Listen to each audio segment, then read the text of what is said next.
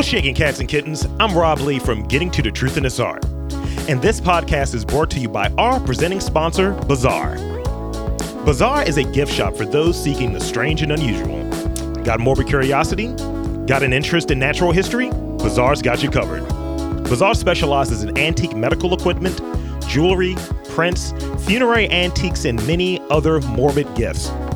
The inventory is ever-changing.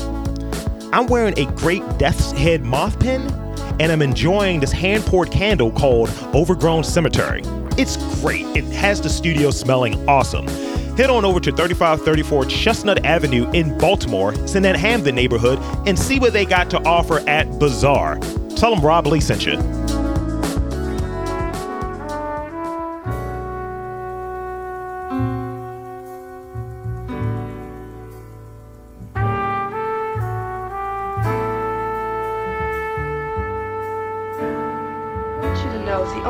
I'm consenting to this is because I wish to clear my name. Not that I care what people think, but enough is enough. And if in the end it helps some other people out, well then that's fine too. I consider myself normal, whatever that means. Some people call me a freak. I hate that word. I don't believe in it. Better yet, I don't believe in labels. But what are you gonna do? In my experiences, I found two types of men.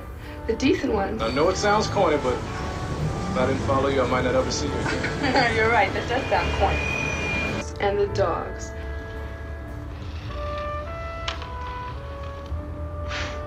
I've never seen anybody who like to look at themselves more than you do. Don't you ever get tired? Never happened, baby. No. What? No. What? No. What? Just let me smell it. It seems that men are taught not to be in touch with themselves, with their true feelings, but the things that they do say. I'm everything that you need. You are tripping. One day you're gonna wake up in this bed and I'm gonna be long gone. You know, when I woke up this morning, I had a feeling I was gonna have to slice you. You can't ask me first, I asked you. You never did have enough drive or ambition for me. It's about control. My body, my mind. Who's gonna own it, them or me? I am not a one-man woman.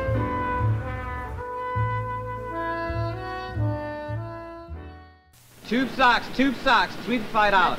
Three to five dollars. Three to five dollars. Hi, I'm Spike Lee. When I'm not directing, I do this.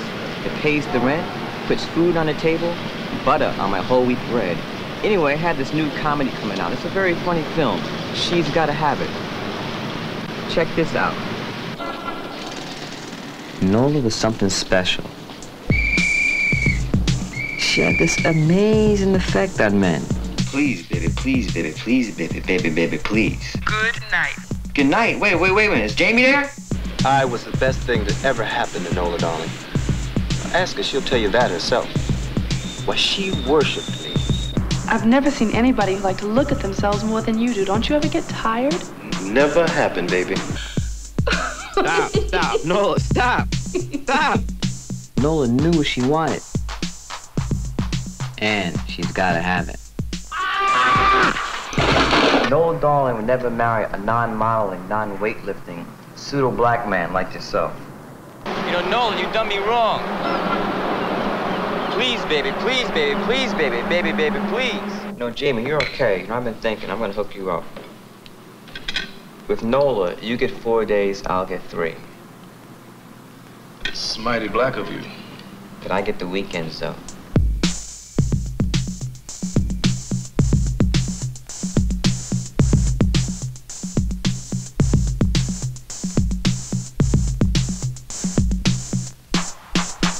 So you're bugging out, right? You're gonna go, you're gonna go, you're gonna go, you're gonna go. If you don't, I'll still be here on this corner. Tube socks, tube socks, three five dollars, three five dollars. Tube socks, three five dollars, five dollars, five dollars, five dollars.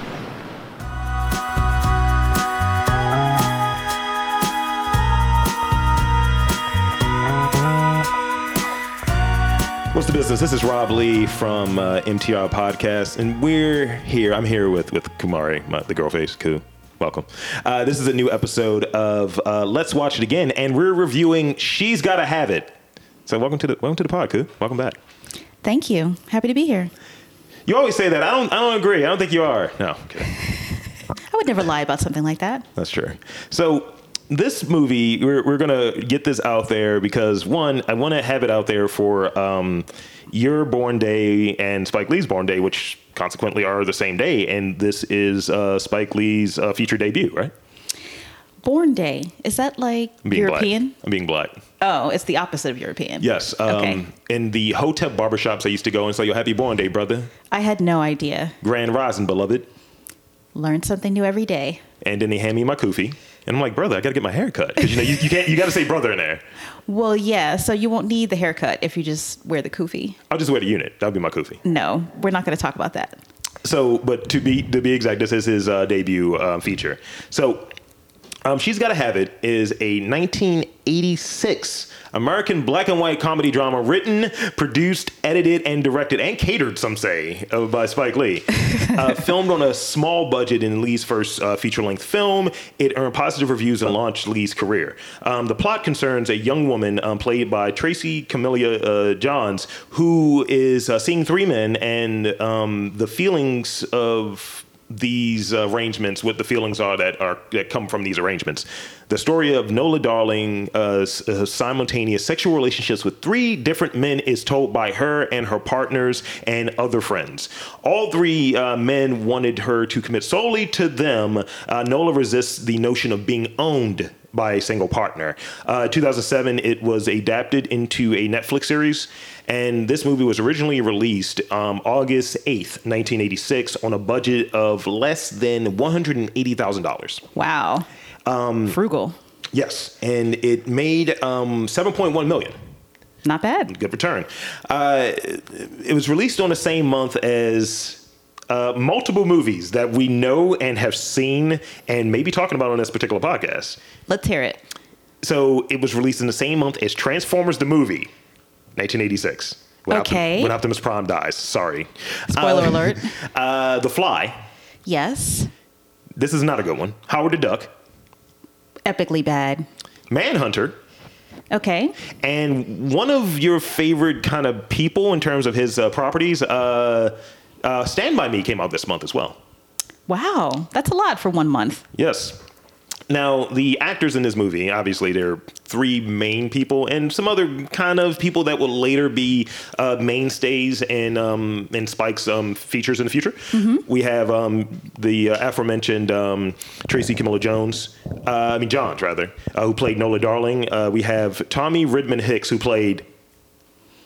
Are you mean I'm that's tro- Jamie? Yes. Okay. Yeah. Yes. See, I'm gonna troll you this way. I was like, oh no, are we gonna have a quiz on the actors' names? You know, I already failed automatically. John Canada Terrell. That is Greer. Yes, I mean it's gonna be easy now. And uh, and Spike Lee is playing who? Mars Blackmon. And Mars Blackmon popped up in what uh, ad campaign during this time? Uh, it had to be something with Nike. It was Jordan. It okay. was the, the Spizikes. Yes. And it must be the shoes. It's the shoes. Must be the shoes. Uh, so the impact of this movie, and we, we have some personal connections to it, obviously, I believe. Yes, I do. Well, you talk about yours first. So, um, let's see. Uh, the impact. Um, the New York Times wrote that this film ushered in, along with um, Jim Jarmusch's uh, Stranger in Paradise, the American independent filmmaker movement of the nineteen eighties. It was also a groundbreaking film for African-American filmmakers and a welcome change in the term in terms of representation of uh, blacks in American cinema, depicting men and women of color not as pimps, whores, but as intelligent, upscale urbanites. Um, the tagline for this movie. I don't remember it. What was it? A seriously sexy comedy. Okay, that's fair.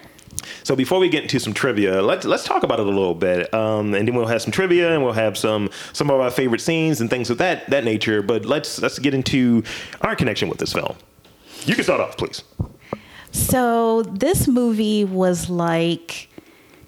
It looks like a love letter. You know, it's it's filmed very lovingly with black and white photography of um, Brooklyn, specifically Fort Greene, which was Spike Lee's neighborhood. Um, the cinematographer is Ernest Dickerson. Yes. Ernest Dickerson? Yes. So they worked on many projects together, knew each other very well, and you can just see the beginnings of that relationship in terms of the cinematography in this movie.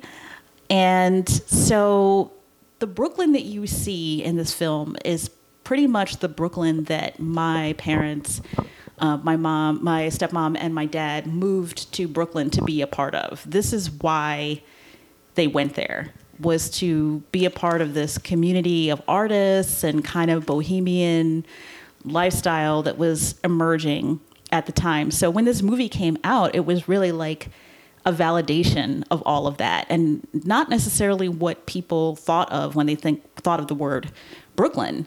Mm-hmm. Um, so this was like the new emerging Brooklyn, and it was really exciting to see that on film. It was also a very uh, adult, grown-up comedy, you know? Yeah. It was not, um, you know, this time, you know what kind of comedy was going on um, in the movie theaters at this time. And this film has like a lot of sophisticated dialogue. Mm. It has uh, v- adult themes. And so people were excited about independent film and the direction that it could be going in that this film helped to usher in. So everyone that my parents hung out with, everybody loved this movie. And then there's a special connection that we have because the score, film soundtrack, people it was people went crazy for it. Anyone who saw the movie was like, I have to get my hands on this. So I did not own a copy of the score to She's Gotta Have It, and I couldn't find it. It was out of print. So, dear listeners, those of you who have no idea how thoughtful and romantic your host Robert can be. No. This was actually the first present that he ever gave me was um, a vinyl, a vinyl copy, not just any copy, but a vinyl copy of the score. Um, it was the first gift that he ever gave me, which of course I still have, and I brag about a lot because it's very hard to find, which is ridiculous. It should not be out of print. And that, and that score is the this and I think Mo' Better Blues are like the first and the last time that Bill Lee, Spike's dad, did the scores for his films. Oh, okay. Yeah. yeah. And uh, then you actually get to see Bill Lee in this movie. Yes, he, yes. He's um, Nola's dad, right? Yes, he plays Nola's dad. Yeah. And then it's interesting Papa because he plays, because you see him playing the upright bass, and then you also see Spike Lee's sister, Joie Lee, playing the upright bass. Yeah. And so it's just like this whole music family connection that's like really cool. Yeah, Spike is the black sheep here doing films and stuff. Right. I ain't here for this picture-picture like, picture shit. I could see them, like, them being like, you're going to play an instrument, and him being like, I don't think so. Yeah, the instrument's a camera. Right, yeah, exactly. I have my own ideas. All right, yeah, um, that that's it's really cool, what have you, and I think upon um, you talking about how, uh, I guess, how, how much you enjoyed this movie, and it gave me an impetus to look for the soundtrack for one, but also, and to get it on vinyl, obviously, but also to um, to watch the movie. That's part of my effort to try to connect with somebody, especially you, is if I've not seen a thing and it's something that you like or it matters to you, it's like, all right, let me watch this to have a better understanding, to in part have those in jokes and to kind of better get something and better get someone, but also just to kind of broaden one's like just understanding of like being cultured, I suppose. Because if it's like you just have like growing up, the first thing I would have noticed about Spike Lee would have been Do the Right Thing. Right. And because when this movie came out, I was one. So, I, you know, just like, oh. You also wouldn't be seeing this as a kid. No, so. Absolutely not. But I saw New Jack City at five, so let's just. Okay, well, fair. But, uh, yeah, I mean, um, I think it's just, it, it makes, you, you kind of fill in those holes, those gaps. So, like, you know, during the pandemic, I made a, a concerted effort to go back and look at move, quote unquote black movies from the nineties because they were made differently than they are now or even in the two thousands. And it's like, all right, let me kind of get this before when it felt a little bit more like counterculture-y movies. It's like, they just give me y'all cameras. And the writing, the acting, and certain things resonated a little bit better. So diving back into something, seeing a director you know about and you've seen some of his work and kind of revere what he does in a certain way, it's like, let's see what you did initially. Let's see your first movie when you were more raw. And that's what I got out of it. Well, watching movies that are important to someone that's important to you is, uh, you know, it's a good way to to get to know them and get insight into them. One of the things that one of the fa- one of the legacies that my father left me was actually a list of films to watch. I still have not gotten through all of it, but one of the films on there was The Graduate. And after seeing it, I was thinking like, I don't understand why he likes this movie so much. I mean, I know it's a famous movie, but I didn't see the connection. The more that I thought about it, it definitely was like, okay, this is how people that were the same age that he was, like starting out into adulthood, this is what they were thinking about. What am I going to do? Am I going to, you know, join a company and work and, you know, and have a pool and a family and invest in plastics or whatever people were doing, you know, or kind of like forge my own path. So yeah, it's a good way to get to know someone. And, you know, I have to reveal that you saw Amadeus also. Are we going to do that? We're going to do Amadeus? Uh, we could. Um, that is, and it, it came out thirty-seven years ago. Well, I yeah. mean, because it literally was telling a story of what was going on in our office that we were all in. So well, but but yeah, I mean, in terms of watching the stuff, like my low rent nature of movies, I'm like, yeah, you watch RoboCop yet? RoboCop is a great movie, and I did watch it, by the way. You watch Ninja Turtles yet? Um, watch Major Leagues? mm. Yeah, there's a list of movies you gotta watch. I'm getting there. I'm getting there. So I'm gonna give you some trivia um, about this film that you may or may not know. Okay, I'm ready. So usually this is a, an equivalent of like half-ass internet research. Um, it's, it's an unabashed ripoff. Uh, so this is per Wikipedia. I mean, I'm, no, sorry, per um, I M D B dot com. Okay. And so I like to look at just minutia. I, I like these these other things. It gives you more context. So the movie was shot in twelve days. So because the budget was so tight, there were no retakes. So this is it. Yeah, and which means that this was rehearsed like a play, which comes through, I think. It does, yeah. yeah. This character enters here. This character crosses the room and says this, yeah. Not a lot of superfluous nonsense. Not a lot of, hey, let's just drive here. It's like, we're doing set pieces. We got to get this in. I got tube socks to sell. Because Spike Lee is selling tube socks to help fund this. We'll talk about that later. Uh, whenever the cast broke for a meal, Spike would tell them not to throw away any aluminum cans so he could turn them in for recycling money. He was not playing around. An appearance uh, on um, "Do You Think Who Do You Think You Are?" Spike Lee. Spike Lee said that he uh, couldn't come up with um, a character, a name for his character. He called his maternal grandmother, and she gave him the name. Mars is actually the name of her grandfather, Lee's great grandfather. I never heard about that. Interesting detail, right? That is very interesting. Like a black man named Mars. It wow. seems so hotep, doesn't it? It really does. In a in a two thousand seventeen interview with N P R, for, uh, N P R's Fresh Air, Spike Lee said the uh, famous "Please, baby, baby, please, baby, baby, please" was not in the script. Okay. Uh, Lee forgot his lines after "Please, baby," and he kept repeating it, and it played so well that he kept it in the movie. That is wow. great. No retakes. Um, Spike reprised his role of Mars Blackmon for Nike ads for Air Jordan alongside Michael Jordan began for um, my favorite Jordan, the Jordan three. Okay. I didn't know you had a favorite Jordan. Yes. Uh, and the famous line, is it the shoes? Is it the shoes? Uh, this is Spike Lee's first feature film. He wrote, I mean, he directed, wrote, and produced uh, Joe's Bed-Stuy Barbershop We Cut Hair Heads in nineteen eighty-three, but didn't appear as an actor. Okay. We Cut Heads. So was that his, like, student film? I think so, because eighty-three, yeah, that okay. sounds about right, yeah. Mm-hmm. Let's see, uh, Martin Scorsese uh, taught Spike Lee um, film directing at N Y U. Like Raging Bull in nineteen eighty, the movie was filmed entirely in black and white except for one color scene. Yes. What was the color scene? It's the dance scene. Says the, the dancer. Uh, the film was originally rated X. Okay, what happened that was rated X? Due to the sexual content. Oh, wow. People were prudish because it was black sex. Okay. Uh, received an R after he edited down some of the sex scenes. Spike just looking never... at titties. Well, I mean, well, nudity, I guess, I don't know. I don't know how that worked then. The difference between like nudity and simulated sex or explicit simulated sex. I mean, I don't know. The amount of coke that they were doing in the eighties, it was like, I don't care. Just put put a, put a saddle on. I don't care. Right. uh, Entertainment Weekly included this film in one of the fifty greatest independent films in a nineteen ninety-seven special supplement that was only distribu- distributed to subscribers. Hmm. So it's getting that, like, the, the rub in that way. Okay. Uh, S. Epartha Merkerson's first feature film. Oh, yeah. She is a doctor. Mm-hmm.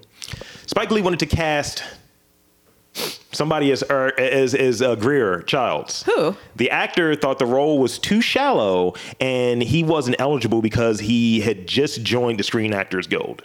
Who was it? Eric LaSalle. Well, okay. Well, he, okay. So, so Eric LaSalle definitely definitely could have played that role because he's in that lane. You know what yes. I mean? He's in that lane of just like, well, you know, there's so much that women can learn from me. Well, the um, opening quotation is from what nineteen thirty-seven novel by Zora Neale Hurston? Their Eyes Were Watching God. There you go. Uh, this movie was selected for preservation in the National Film Registry by the the Library of Congress, who deemed it culturally, historically, and aesthetically significant in two thousand nineteen. This is after the series uh, came out in two thousand seventeen. Um, included in the one thousand one movies you watch must watch before you die, and it was edited by uh, Steven Schneider. So that it was included in the National Registry after the series. So yeah, it's premiered. It, yeah. Hmm. Interesting. I think it, I think going back to one of the things we'll talk about in a moment, of it, it got back into people started like, oh, this was a movie first, right? Uh, I thought Spike Lee was doing a television show. Uh, it was included in the um, A F I's two thousand list of five hundred movies nominated for the top one hundred funniest uh, American movies. That is a list of sublists. Yes. But hey, we'll take it. And um, so this is the thing I want to do now. Okay. Let's rank the movies. We're going to do what? Rank? We're going to rank Spike Lee's movies. What? I don't even think I'm qualified to do this. Well, you're, you share a birthday with him, so that right there what qualifies. What kind of thing is that? You share a birthday with someone. Okay, I'll, I'll say it differently. Okay. I'll name three movies that come to mind for Spike Lee.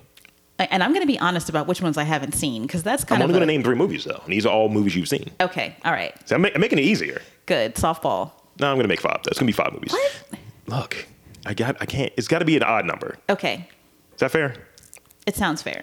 All right. Um, so she's got to have it. I'm, so I'm going to give you the, the movie, and I want you to rank it from, in your opinion, most uh, best to worst, or what have you, however you want to qualify it. Okay. Well, I'm going to have to write them down then, because I won't be able to remember all of them. Okay. Mm-hmm. So we have School Daze. Mm-hmm. She's got to have it. Mm-hmm. Do the Right Thing. Jungle Fever. Mm-hmm. And Malcolm X. I'm only going to give you those. Okay. Because, you know, at a, at a certain point, you have this lull period. And then you have this, hey, we like them now, period. Okay. So you want me to rank these movies in order of preference for me? Yes. And this is only a this is only a swath of six years, by the way. Okay. So I like Malcolm X better than Do the Right Thing. I know that that's not necessarily how everyone feels about it, but so, and then I'm going to go, wait, I'm going to do this so that I can put them in order. Hmm. Oh, man, wait. Okay, this got harder. Okay. So... You got Jungle Fever. It's in there too, but we're not going to talk about that. Jungle Fever is number five for me. Well, it, go ahead. Um, there are so many things I like about this movie, but when your favorite thing about the movie is actually the B-plot, that's not good. Go ahead.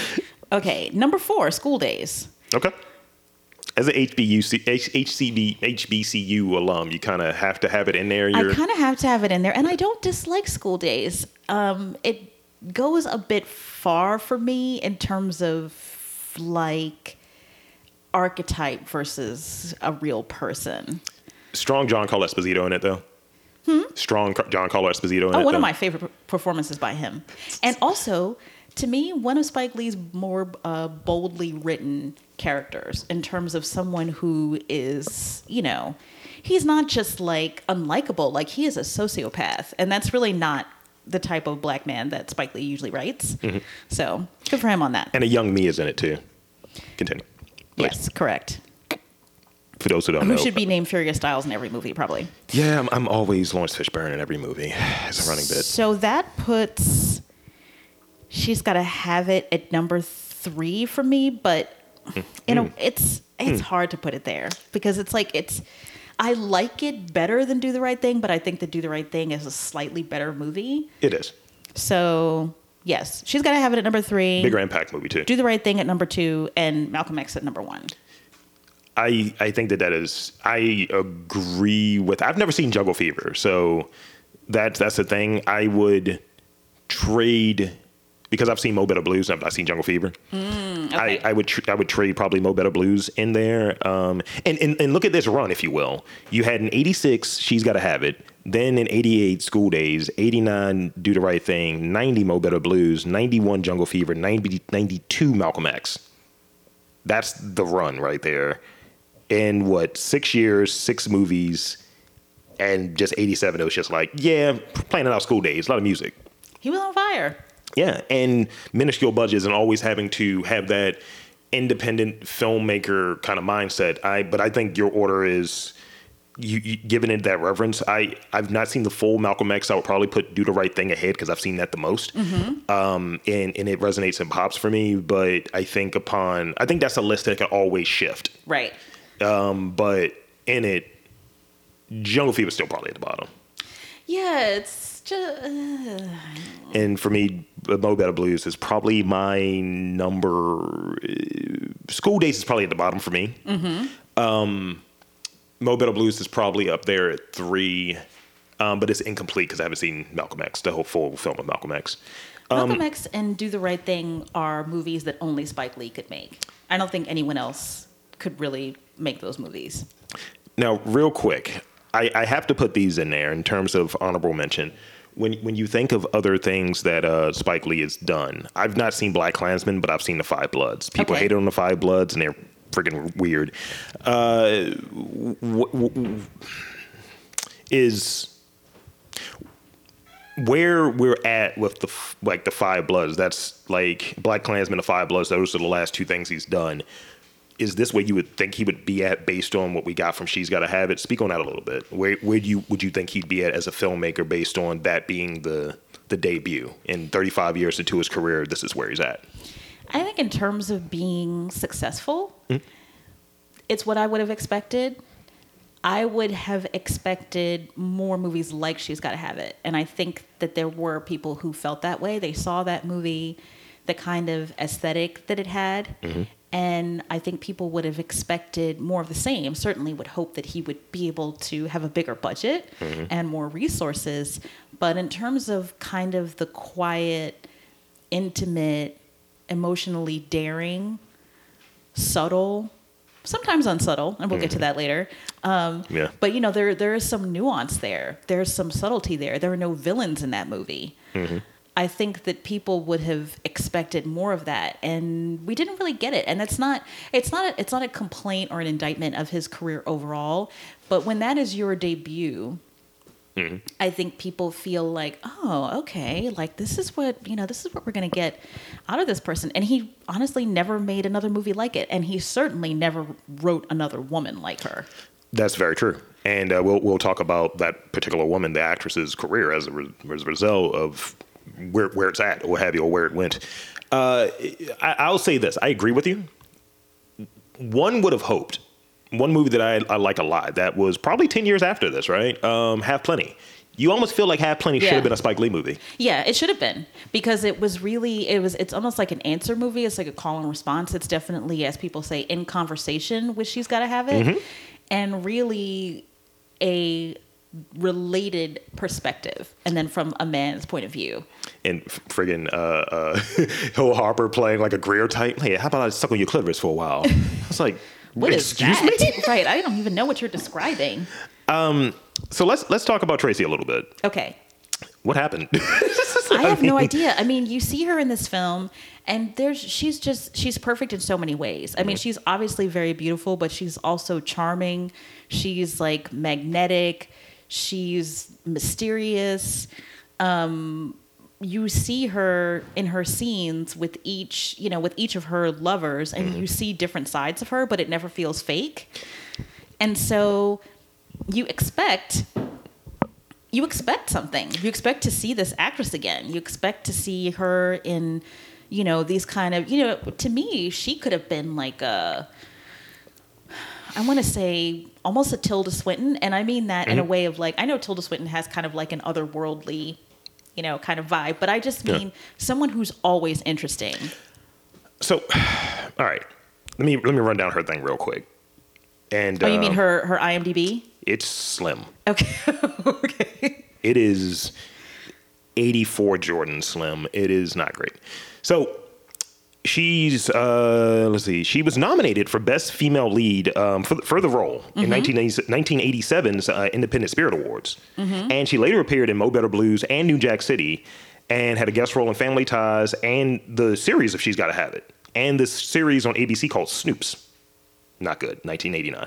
Uh, so for a career that is marked as, because she's technically retired now, is marked from nineteen eighty-six, so She's Gotta Have It was her film debut, through two thousand seventeen.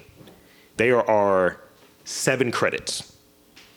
I don't understand that at all. And not only do I not understand it, but it's like you expect there to be a story with it. I yeah. mean, you hope that it wouldn't be like a sad story, you know, but you expect there to be some sort of story with it, because even with somebody like Lisa Bonet, mm-hmm.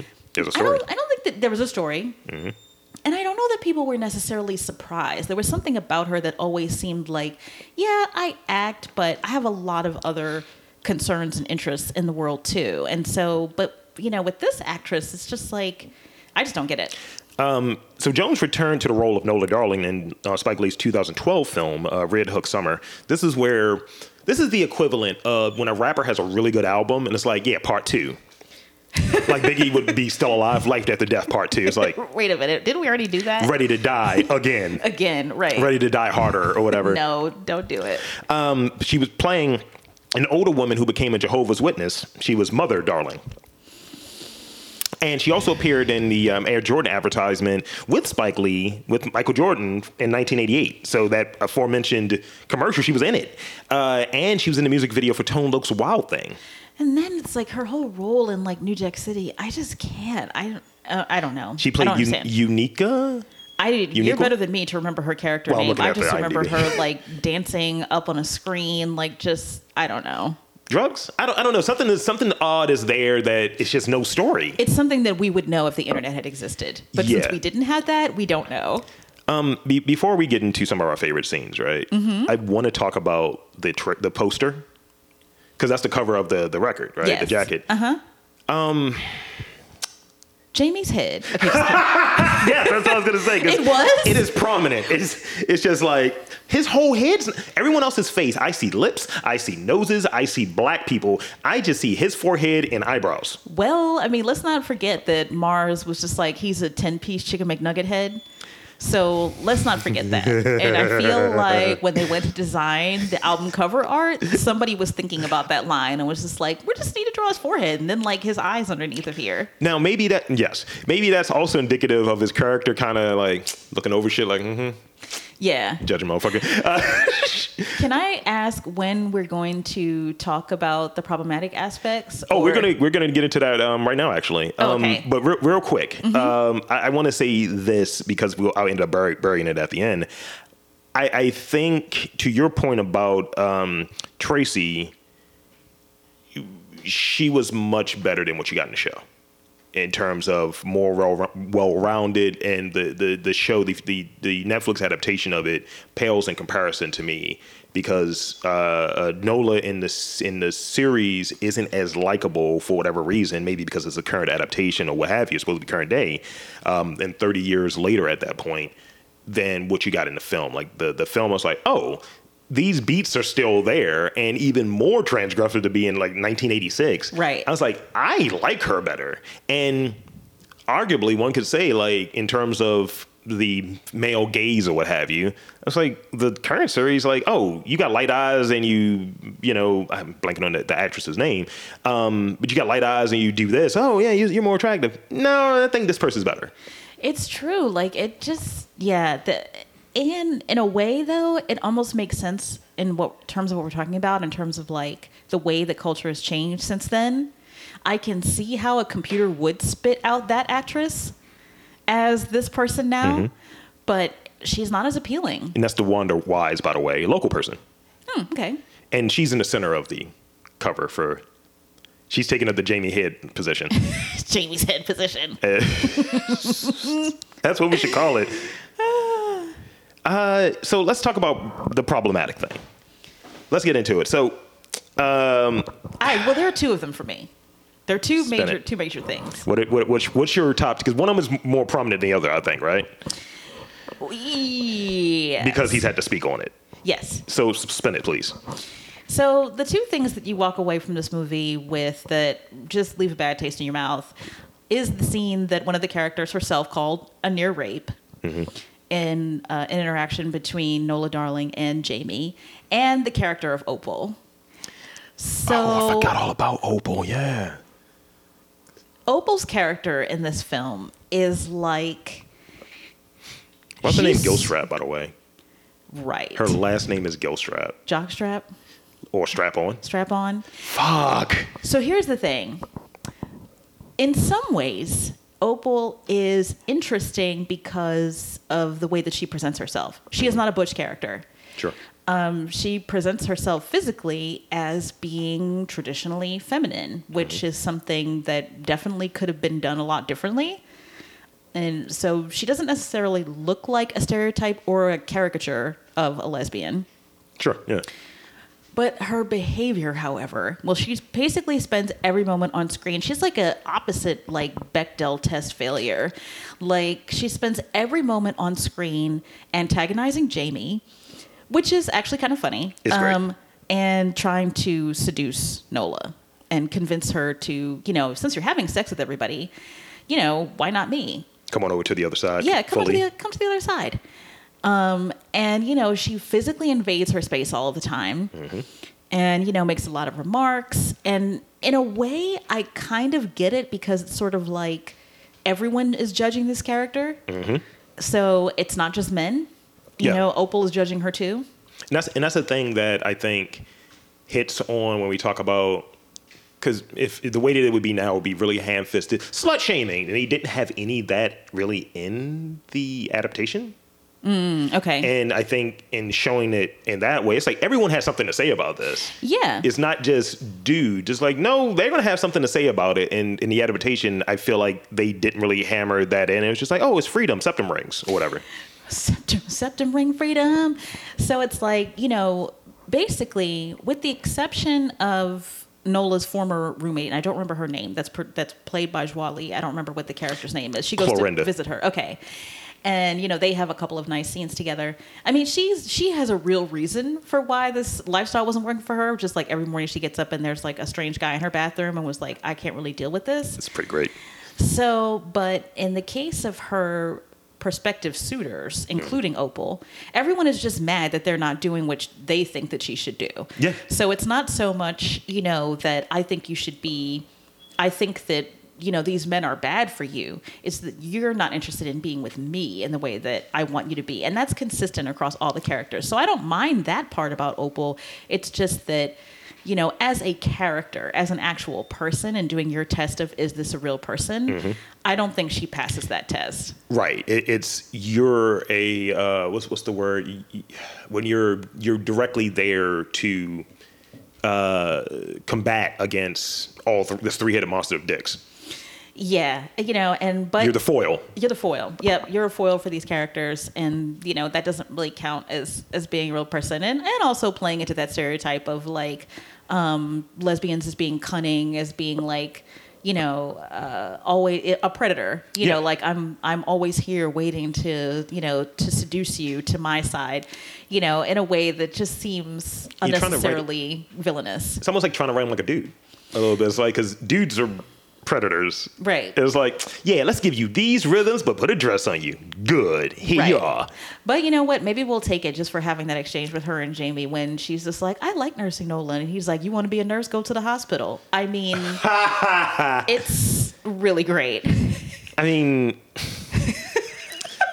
I, before you get to the other one, right? Okay. There's, there's only one thing from the series that I would have wanted, and it was the, just the Prince segment. That's the only thing I really wanted from the series. And they tried to do, like, compare it, comparing the dance things, like the, the dance sequence for um, Nola's birthday mm-hmm. in the uh, the eighty the eighty-six movie, mm-hmm. in the Prince episode, that whole the, the three the three dick painting thing or whatever, all of that.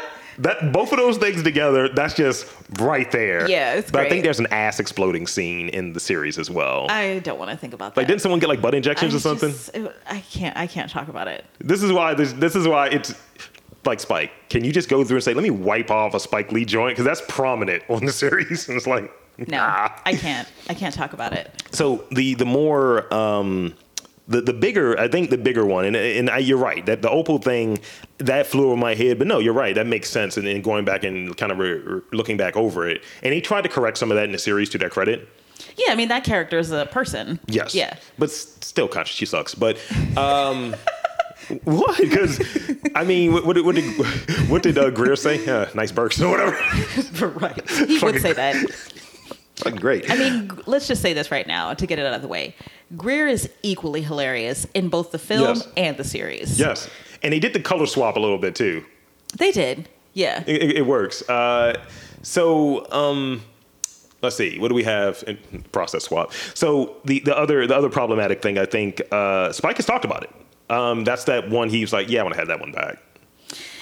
Yes, and I. So for people who haven't seen the movie or haven't seen it for a long time, basically, you know, the characters kind of reach their breaking point, and the three main suitors really want Nola to make some sort of decision mm-hmm. to choose between them. And they all have their theories about why she acts the way that she does, which they, you know, spend some time on camera giving their own theories. And um, other than just, you know, people should be able to do what they want to do. So, you know, um, Nola calls Jamie and asks him to come over late one night. And, you know, she does make it seem like something is quote unquote wrong. And he's kind of pissed off about it because they've haven't really been getting along that well. Right. And so he ends up um, leaving his apartment where he's in bed with someone else and goes to, you know, goes to Nola's apartment. And it turns out that, you know, she's this kind of lonely, sad, horny combination of those things. And, um, you know, she says, make love to me. And, you know, he's like, you know, well, that's not what you want. You want me to fuck you. And then, you know, kind of roughly, you know, throws her on the bed and takes her panties down and, you know, it's definitely not like any of the other sex scenes in yeah. the film. And like I mentioned earlier, Nola herself calls it a near rape when she and Jamie regroup and, and discuss it later. And I think what I can really appreciate about the way that Spike Lee addressed this is that, first of all, he could have not addressed it. Yeah. He could have gotten away with not saying anything. And it's not like Netflix would have been like, this series is canceled. Like, it just, I mean, because... a lot of people really probably haven't even seen the film that watched right. the series. So he could have not said anything. He also could have said something like, well, you know, times were different. Yeah. You know, when people default to that, you, away, got you it. know, times were different. But, you know, what he did say was that he was immature. And what I like about that is that he acknowledges that these films are personal. And especially for someone, the way that he approaches his work, where he does write, direct, act, you can't separate yourself from a movie like that and be like, well, it was just a job and I was just doing my job. You right. know, these were reflections of his personal psyche. And mm. so to look back on something like that and say, yes, I put this in the film. I take responsibility for it. And, you know, I was immature. And, you know, I, I would not, if I had that to do over, if I was making that film now, that wouldn't be there. And, you know, I wish more people addressed things like that in that way. That's the uh, the cancel stopper, I think. Right, um, yeah. If you get in front of it in a, in a sort of like Eminem sort of way, uh, in like in uh, Eight Mile, yeah, all this should happen, but here's the shit that happened to you. Right. It's like, oh, oh, you're, you're self-aware. You've earned self-awareness. It's, it's like a video game.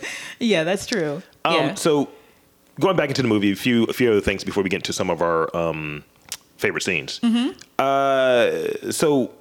Rashomon, um, an Akira Kurosawa um, film, inspired this film. Um, that's, that's uh, Akira, you know, Kurosawa helped inspire this. Um, the, the the production notes. Um, the film was completed in twelve days, as I said earlier, in the summer of nineteen eighty-five with a budget of one hundred seventy-five thousand dollars. The twelve-day shooting schedule began with eighteen thousand dollars from the New York State Council of the Arts, a ten thousand dollars grant from the Jerome Foundation, five hundred dollars from the Brooklyn Arts and Cultural Associations, um, assets from the Lee family and score from his dad, um, still photos from his brother David, an acting turn from Dwa, um, brothers Chad and Sink, um, acting as production assistants and cast working for deferred payments. Um, it wasn't enough to get the movie through post-production, so a rough cut um, was seen uh, at N Y U. And the quote, "I am Spike Lee, and I hope you like this film." Spike Lee said afterwards, "I'll be calling you to ask you to be financially involved with helping us complete it." Um, and they, they finally raised the rest of that fund. So out of that one hundred seventy-five thousand dollars, they had less than thirty to get most of the, st- the film done. I don't even see how that's possible. Where there's a will, there is a way. It's true. Um, so let's see. Uh, so um, Quentin Tarantino's considered this as one of his influences for making Reservoir Dogs and um, My Best Friend's Wedding, an unreleased film. Uh, just the fact that it was such a low-budget film. I'm sorry, My Best Friend's Birthday, not I was wedding. About to say, wait, her wedding? How is this? Yeah, no, that that's, I mean, that's really great. Who could ever imagine that She's Gotta Have It and Reservoir Dogs would be connected somehow? And some of, some of Spike Lee's criticism of Tarantino. Well, you know what? They have, I mean, seriously, I believe that they have, they have a Steve Jobs, they have a Steve Jobs, um, Bill Gates mm-hmm. and Prince and Michael Jackson relationship mm-hmm. where it's like you have one person who's just like and the other person the other person's like, this guy's great, I love this guy, right? Like with, with with blood on it or whatever. Yeah, right. Uh, let's see let's see what I have here. Anything else here of note? The movie opened ba- making back pretty much its initial production budget. It opened at twenty-eight thousand dollars. There was a huge groundswell of support for this movie. I remember that. Like, people were all doing the thing of just like, you have to go see this. You have to make this movie successful. So there was a lot of that going on, at, at least where I was. Well, well, obviously. Uh, let's see. Um, New York Times film critic, uh, I don't like his name, D J R Buckner, uh, Bruckner, um, wrote that in nineteen eighty-six, it um, that the film is stripped of some of the distractions of this presentation. Their story has a touch of the classic. These people are not victims or of blind forces. They make decisions, defend themselves, grow in understanding, not always happy. As a result, the story would be more enjoyable than a more polished film, but it has the power that is not dissipated from this one's weakness. And John Simon of the uh, National Review called it, She's Gotta Have It, is a cutesy, trivial, fun, sex car- carousal. That's a weird review. Um, Rotten Tomatoes gives it a ninety-one. It's one of his highest rated films. Um, some documentaries on there. I think this is right behind um, Malcolm X in terms of, you know, these people generating the views. Malcolm X and uh, Do the Right Thing. Hmm. And um, Independent Spirit as well. Um, as I said before, Tracy was nominated. Spike won for um, Best First Feature. Really? I didn't yeah. know that. And uh, he was, um, he, he, let's see, he won Award of the Youth Foreign Film at Cannes in nineteen eighty-six. I didn't know that either. I didn't know this film got any awards, so. Yeah, and that in, in terms of the, the scene you were describing, twenty fourteen, Spike Lee said he had one regret as a filmmaker. It was the rape scene, and She's Gotta Have It. Um, if I would have any do-overs, uh, that would be it. I was just totally stupid. I was immature. I made light of rape, and that's one thing I would take back. I was immature, and I hate that I did not view rape as the vile act that it is. I can promise you that there will be nothing like that if She's Gotta Have It, the series, the, uh, the T V show, that's for sure. There you go. There you have it. So the series um, got two seasons, um, thirty, uh, ten thirty-minute episodes um, were ordered um, in the first season. Then they got a second one. And Spike was the executive producer. Uh, it was canceled after two seasons in uh, July of two thousand nineteen. So favorite scenes. Let's talk about favorite scenes real quick. Okay. Oh, no. Actually, I want to talk about dogs. Oh, when she's like, there are two types of men. There are good men and there are the dogs. In my experiences, I found two types of men. The decent ones and the dogs. It seems that men are taught not to be in touch with themselves, with their true feelings, but the things that they do say, weak. And that's kind of, and that's one of the scenes actually that I have down here. Here's a here's an interesting tidbit mm-hmm. um, about the scenes. I mean about the uh, dogs. So, do you know? Um, certain people like that are like credited people because you would just think, oh, these are just random dudes, right? Some of these people we actually know. We actually know these people. I'm going to pull up the, the, the group of dogs. So there are twelve dogs that are credited. twelve dogs. Three of them we know. I feel like I do remember when I saw it recently. I do remember seeing like a couple of people that, you know, of course, I never know their name because Um, that's your job. I don't remember anybody's any actors' names, but I did see their faces and say, I know this person. I'll say what their what dog they're credited as and say who the actor is. Okay. Reggie Hudlin, dog number four. Okay, now which one is he? I does don't he know. On, does he have on sunglasses? That's Fat Fry Freddy. Okay. Who was uh, dog number ten. I didn't even know they had numbers. This is great. And uh, Ernest Dickerson is dog number eight. Wow. It's pre-dread Ernest Dickerson. Ernest Dickerson. Um, so, so there you have it with with the the dogs. What have you? That's one of the favorite scenes. We'll have that in post. Um, another scene that I, I enjoy, and uh, I'll, let, I'll turn it over to you in a moment. Um, the, the just the Mars scene, kind of those one of the introductions. What about Nola Darling? What do you want to know? I thought she was a freak. You know, freaky dicky. You asked why I continue to see her.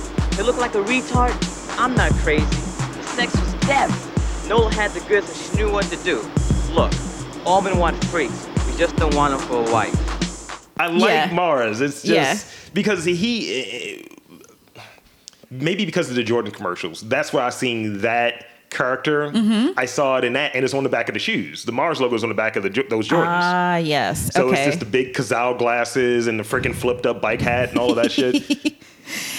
And I think, I mean, one of the things that I like so much about Mars as a character, and his introduction is is great, is that, you know, he is the Brooklyn character. And that's why I, it's like, okay, you're the, you're, you're the mascot right here. That's what's happening. Yeah. And like, you would have, you would recognize that guy. Like, he's a bike messenger or he's, you know, pizza delivery, you know, shout out to Do the Right Thing. Yeah, exactly. You know, but you definitely like, I've seen this guy around. So those are kind of like, it, there's a bunch of things in it, because I think because it's hard to view it as scenes because of, as we talked about earlier, it's kind of a play to me. Yeah, it is. Um, what, what do you have in there, some of your favorite scenes? So I really like Nola's opening. Let's set the bitch on fire. Your fucking days are over. Miss Girl will never steal another man again. And that idea of her being in her bed and kind of just like coming out from under the covers and sitting up and and talking about and framing the story, because she's mm-hmm. framing her own story, you know, so talking about like Rashomon, like Rashomon is a film about points of view. Mm-hmm. And so it's important to establish whose movie this is. Mm-hmm. And so I think having her open it and say, okay, you all may have heard all kinds of things, but let me tell you the real deal. And I just think that that's a great setup and a really good introduction to the character. I also, Thanksgiving, I could watch that scene a million times. The idea that she would have the three of them over for Thanksgiving and just kind of force them to put up with it mm-hmm. is great enough as a premise, but the way that it actually unfolds with them trying to outdo each other with saying how delicious the turkey is and, you know, Mars doing his thing of repeating everything and like annoying everybody to death. Mm-hmm. And like it's somebody we know. Hmm. It's just like, you knew that it was going to be funny, but for me, in terms of just like pure comedy, definitely like one of the funnier scenes in the movie. And then I would also say it's not exactly a scene, but well, there is a scene when they're together, but I am totally ready for the movie or the series that is like Jamie and Mars's relationship, because they like bump into each other at some point. And like mm-hmm. Jamie's sitting on the park bench having his confessional, and then Mars kind of comes along with his bike and interrupts it. Mm-hmm. And, you know, you could see in the Thanksgiving scene that he, that Mars definitely sees a distinction between Jamie and Greer. He see because as he says, he's like, Greer's not down, meaning he's a sellout. He's an yeah. Oreo. He's not like us. So it's like he and Jamie, he he at least sees as like, I can see what Nola sees in us, apart from, okay, what Greer looks like, but like, you know, he's a sellout. He's an asshole. And so he sees him and Jamie as being like, we can compete for this woman, like mm-hmm. in terms of, you know, being being worthy of her. So when they bump into each other, well, before he leaves, he's like, yeah, man, so call me. You're going to call me? Yeah, because he call me because he does the thing of, I think in, in, in maybe when I think it's only them at the table, and he says, like, look, I'll make a deal with you. Yeah, you and can have like, her for three days, and or you can have her for four, and I have her for three. Yeah, but I get the weekends. But I get the weekends, and I, you're like, it felt those gross. Are those it felt are, super gross. It did, but you're like, also those are all the days. So I'm trying to understand. I guess you're saying you yeah, get Friday, you get Friday, Saturday, Sunday. Like, yeah, I mean, there's I don't know. There's just something that's really funny to me about that. You get your work schedule and do your days. About it being like, yeah, and also me and Jamie are gonna hang out. Like, I just think that's funny. That's great. Um. So if you didn't have any more scenes, I want to get into what works and what doesn't work, and okay. then we can wrap up.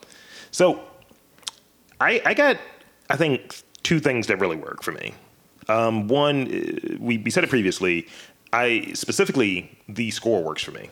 Oh, it's beautiful. It's incredible. The whole thing works. It's It sets it up. Um, actually, another thing works, but I'm going to maybe leave that for you. If you don't get it, then I'll make sure I, I say it. I'm leaving out a softball for you. Oh, boy. No pressure. You should get it. You're from there. Hint, hint, hint. Uh, the the kind of pseudo documentary style works as well. Mm-hmm. Of it, it's it's black and white, and sometimes I like that debut film being a black and white film. Yeah, me too. Because it's just like, yeah, I, I want this to be viewed specifically in this way. That this is a, I think we use black and white sometimes. It feels like it's a retelling. Mm-hmm. As opposed to, this is live, we're watching it live. It's like, no, this is a story, and I'm telling you how it happened and what happened. We're already past it. Yeah, like a memory. Yeah. yeah. Mm-hmm. So I think those those things really work, especially that, that scene where um, I think it was like uh, um, Clorinda comes in with the other chick. Yeah, let's set it on fire. Yeah, right? This like nightmare sequence. Yeah. yeah. I was like, oh no. And then he does the weird film. I'm four film. months pregnant. yeah. Yeah. It's like, what? So what do you think works and what do you think does does not work in a movie? And I think we already hit on what doesn't work. Right. Yeah. Yeah. So in terms of, I mean, yeah, I can't talk about the, the score enough. Um, and I really, because it's, jazz can be, you know, like really complicated and not necessarily background music, but here they really, you know, they create theme songs. Each character kind of has their own music. And so um, it, I think it also helps with that play aspect. Like, you know how in plays certain things are repeated so that you can remember them? I feel like the score helps like do that. And then um, I know that people say this and write this all the time in anything that is about a place, but you know, Brooklyn being its own character, you know, um, it's, there's something about it that, you know, makes even areas that you might not think about as attractive or beautiful or exciting, like downtown Brooklyn, which that downtown Brooklyn, of course, doesn't exist anymore at all. Right. So, you know, to see it again, there's like something really nostalgic, you know, again, a movie looking like a memory, like you said, you know, um, of, you know, why people would want to live there, you know, and it being this like community of people, I feel like it really brought that out. And it has some great shots of like, you know, buildings in Brooklyn, the front steps, bridges, you know, those kinds of things. Yeah, I, th- I think it really gets it over. And even without the vibrancy of color still being in black and white, it really gets it over like, oh, this is super black. People are just doing what they do. Yes. And then, you know, in terms of things that work, I mean, it's it's very funny. It really is. I mean, mm-hmm. all of Greer's lines are one hundred percent. The things that he says, and, you know, I even surprised myself with things that, like, I still laughed at, like, after all these years when he's talking about, like, how Nola dresses, which, A, there's nothing wrong with how she mm-hmm. dresses, but he's just like, when I met her, you can just imagine what her fashion was like. Typical Brooklyn tacky. And just so, it also, it, it sounds to me like he's saying typical Brooklyn tacky, but just let everybody know, my closed captioning said typical Brooklyn tackhead. I'm like, I don't even know what that means. But yeah, like I just, Greer really, he is the perfect mouthpiece for a kind of person like that who. Oh, tackhead is coarse, unrefined, tacky person. That's the root word of tacky. I had no idea. Yo, I, nice. I always heard it as like tacky, and then it's like tackhead, which is even better. But he's just the mouthpiece of all of those things about, you know, when you don't really know someone mm-hmm. that you're dating and you're just like, we're in love. It's like, you don't even know this person. Right. It's apparently it's a term that came out in the eighties. How, uh, how do I not know this? And it originated from New York City in the industrial hip hop scene. Well, I missed that. Or maybe I just forgot about it. This this is great. Tackhead. Did I miss that? I have to do some research now. This, I gotta, is, this is great. I have to text some of my friends now. It has it has something to do with the Sugar Hill Gang. The Sugar Hill Gang. You're like, hold on, what's this other episode that we're going to do? Typical Brooklyn Tech Head. The etymology of Tech Head. Yeah, that's great. So, um, I think that's most of what we had. Any um, final thoughts on the movie and any final words and all of that good stuff?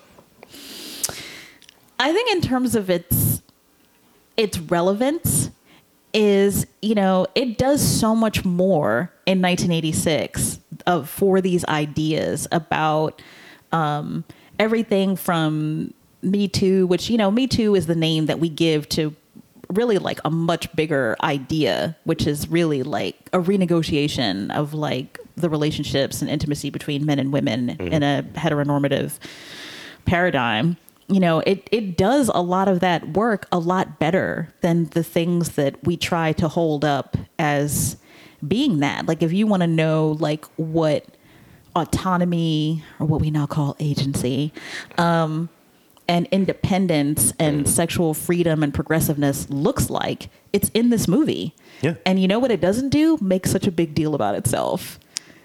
Yeah. I, I think that's the key thing, and I'll be a heel about it because you're more refined and better at it than me. Uh, watch the movie, don't watch the series. Uh, so there you go. Uh, I, I didn't say that. I, I did. This is Rob Lee uh, saying it all. Um, I didn't disagree, though. Yeah, appreciate you. See, join, join, join front here. She's she's the, the P R version. I'm just the, the fucking terrible man at the top. I'm in the P R department. I'm sitting on the edge of the desk in my skirt, my pencil skirt, being like, now you know you can't say that. Well, uh, clean it up for me, please. So um, thank you again for coming on to the podcast. Always. Um, so this was our review of uh, She's Gotta Have It, thirty-fifth anniversary. Uh, happy birthday, Spike Lee, and happy birthday, Koo. Thank you. So, uh, yeah, bye. Uh, tune in next week. Um, somebody else will be on. Girl Face Out.